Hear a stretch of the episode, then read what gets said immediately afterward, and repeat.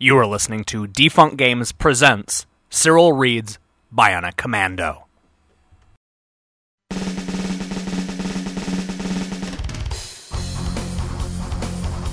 Previously on Cyril Reads Bionic Commando. After successfully taking on the evil Nas organization, Jack Markson and his partner, Super Joe, were ready to celebrate their victory. But Generalissimo, Killt, and the bad terrorist group had other ideas. Using ninjas and snipers, Killt ruined their day and kidnapped Super Joe. Thankfully, Jack was able to escape, but not before suffering some major injuries to his arm. The Federation may have been able to save Jack, but they were forced to remove his arm and attach a plastic bionic arm that would aid him in his quest to defeat Killt and rescue Super Joe. And that is how Jack became the Bionic Commando.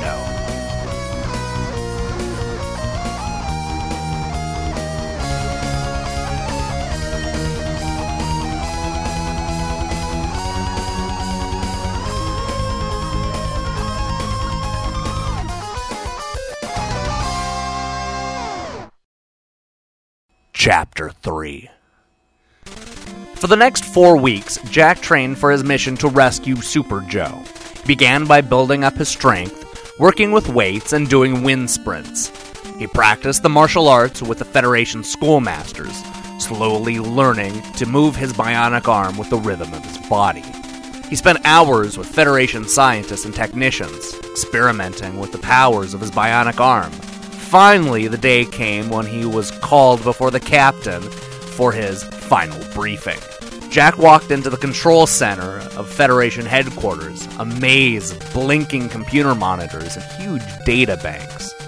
He strode into the captain's large, book lined office, feeling determined and strong.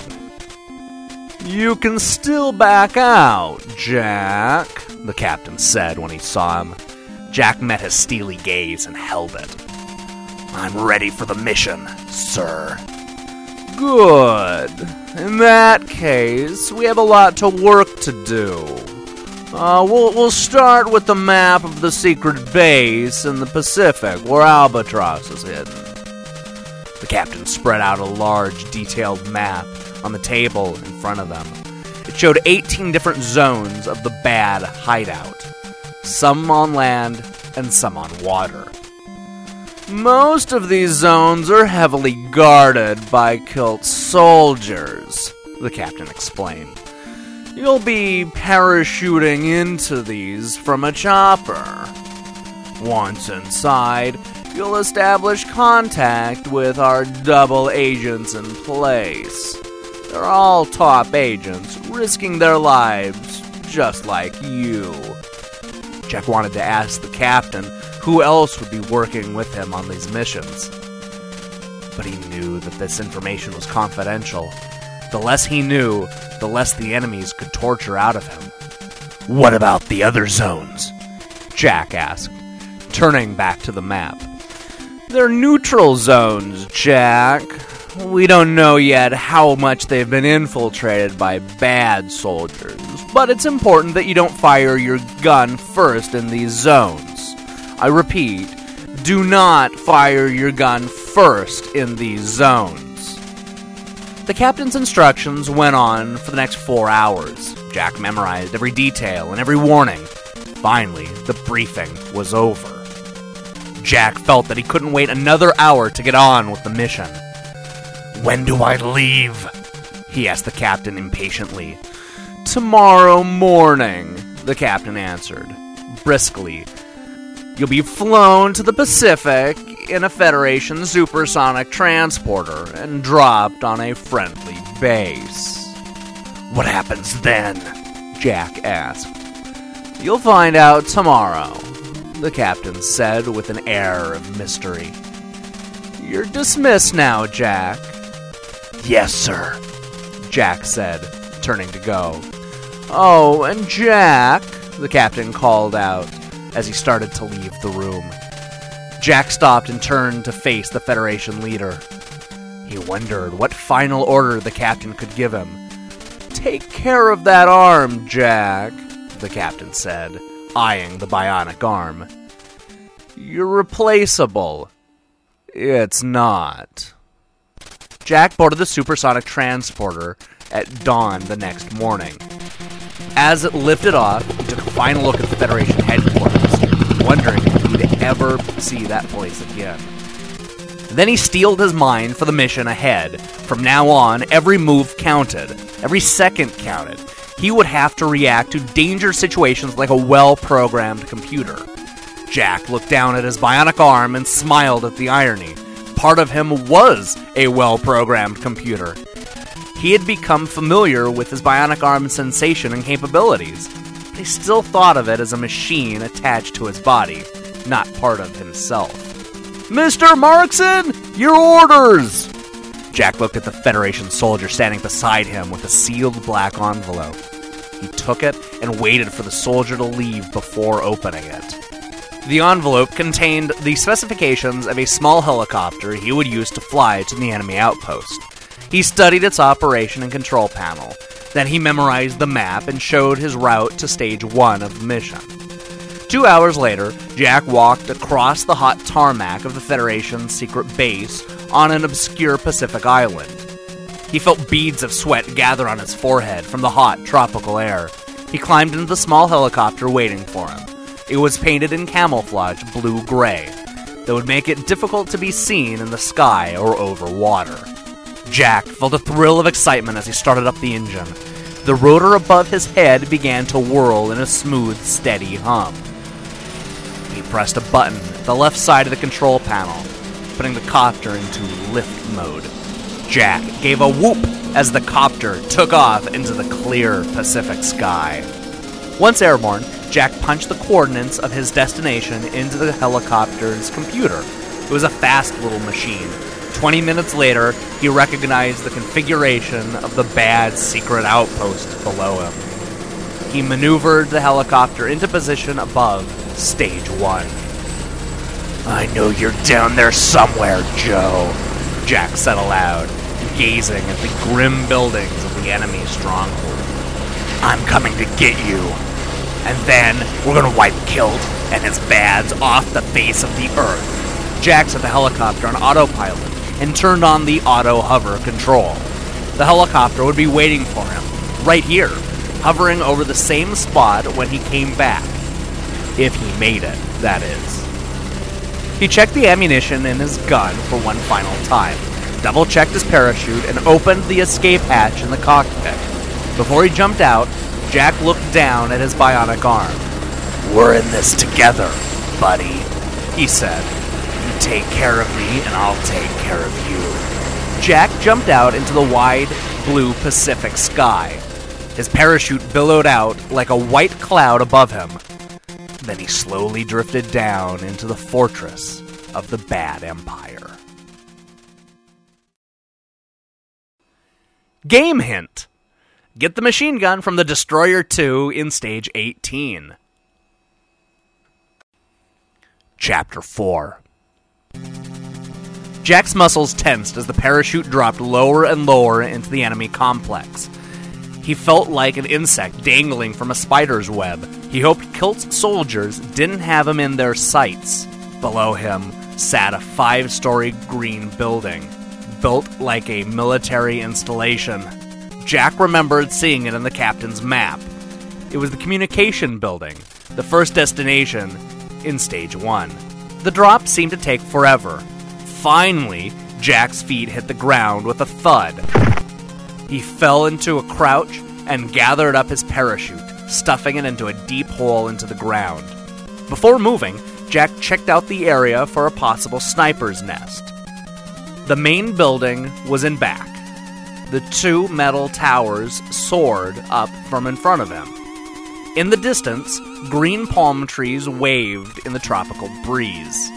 Everything was quiet. Too quiet, Jack thought. He knew from experience that this was the kind of silence that could mean death. The gunfire started a few seconds later. Jack caught sight of ten bad soldiers running from their hiding places, firing at him with semi automatic weapons. Jack took cover behind the metal tower and made a desperate run for the main building. He activated the grappling hook on his bionic arm, The hook shot up and caught onto the ledge of the building's second story. Jack swung himself up, inches ahead of the bullets whizzing around his body. For a second, he looked down at his bionic arm in awe. It had saved his life already. A burst of gunfire to his left snapped him back into reality. Jack shot out of the grappling hook onto the next ledge up, escaping the soldiers running towards him with a bazooka. He watched ten bad soldiers run around in confusion on the ground below. They were having trouble following his rapid vertical climb. Only two more stories, and he'd be inside the communication center. Jack shot the hook straight up and flipped onto the fourth story ledge. He came face to face with an amazed bad soldier, struggling to reload his gun. Jack stunned him with a karate chop and then swung up to the top floor. Crept towards the door of the communications center and slipped inside. Once he knew he was safe, Jack slumped against the wall. He wasn't as fit as he had hoped. The operation had taken a lot out of him, and working the bionic arm wasn't easy yet. But he was still alive, and he was on his way to rescue Super Joe, and, and really that's all that mattered. Jack studied the banks of blue screens and monitors covering one wall of the room. He reviewed the instructions the captain had given him for using the communications center. Then he pulled out his red communicator and he punched in the secret code for the Federation double agent in stage one. Jack stared at the monitors nervously and waited. It wasn't a good idea to have time to think. He started to worry about Joe and his mission. What if Joe had already been killed? What if the double agent had been captured and tortured? What if Killt knew he was on his way and just waiting for the signal? A monitor in front of Jack flickered for a second, then a familiar face with Federation Training School came on. This is MA1, the agent said. Listen carefully to what I have to say, Jack. Many of our agents have already infiltrated the area. It is essential that you stay in communication with us. You won't survive unless you do. I understand that, Jack answered. Have you seen Super Joe, MA1? Negative, Jack, MA1 answered. But I know he's in the complex, and alive. You have to listen carefully to my instructions, Jack.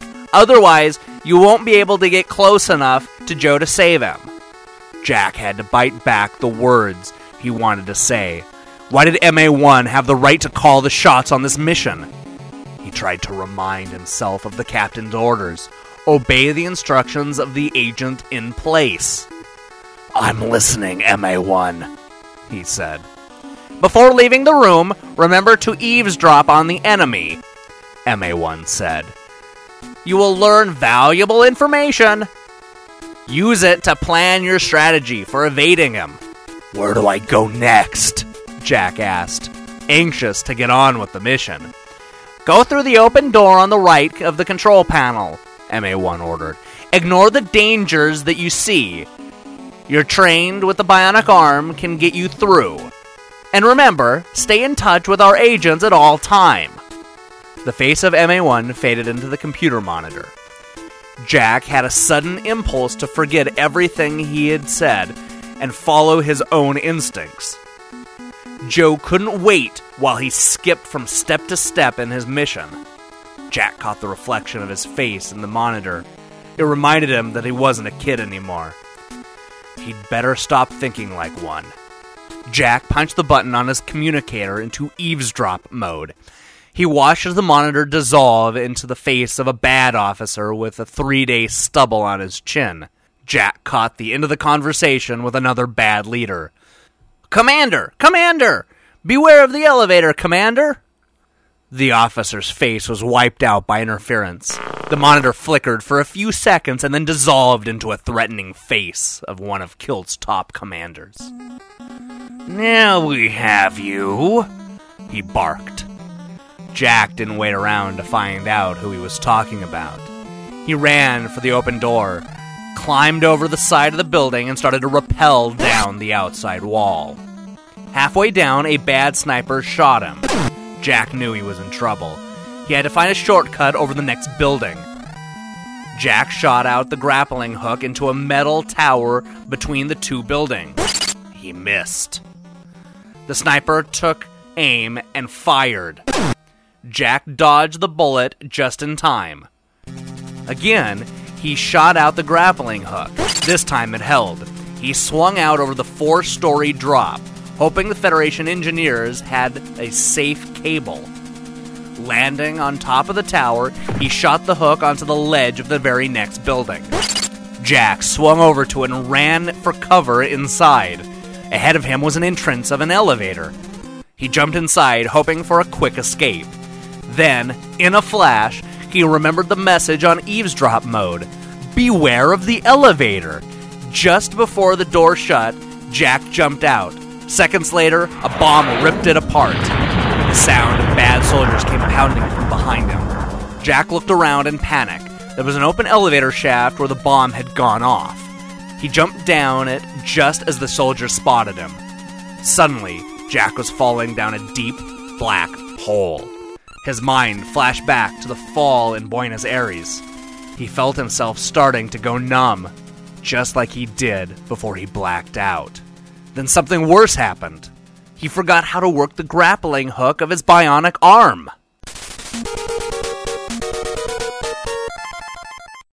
To be continued.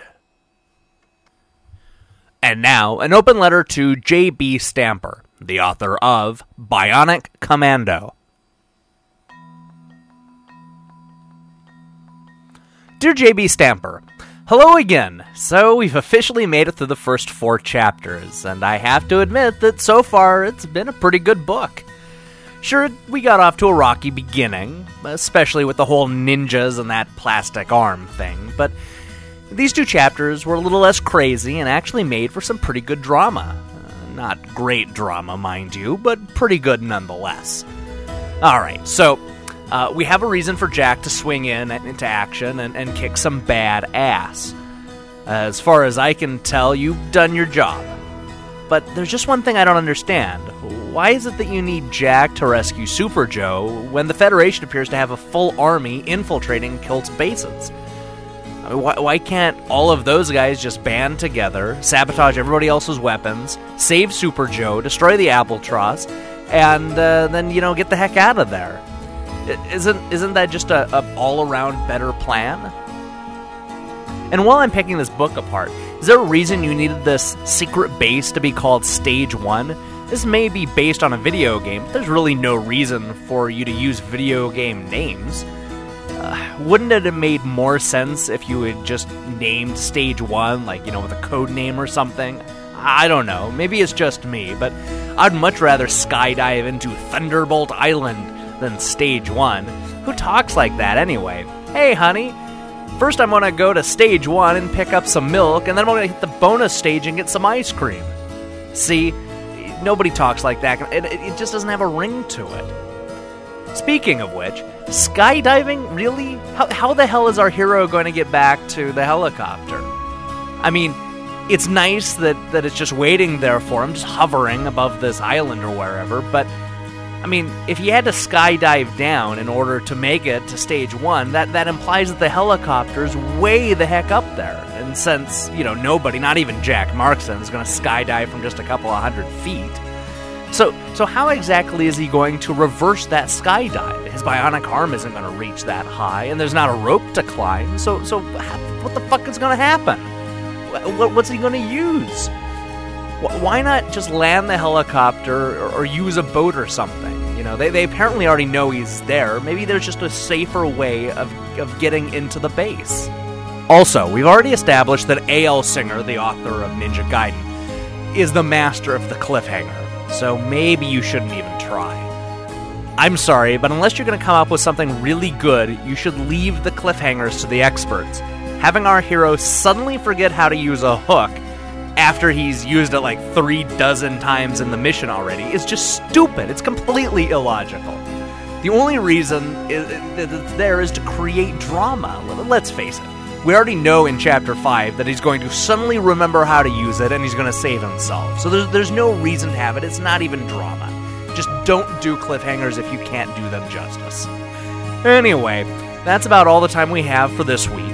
Hopefully you'll uh, you'll tune in next week and, and see what I think of chapters uh, I guess it's five and six of Bionic Commando. I appreciate that you uh, you did write this book and you made it a whole heck of a lot better than Ninja Gaiden. But then again, you still have plenty of time to screw it up. I hope uh, all is well. I'll see you next Wednesday. Sincerely, Cyril Lachel.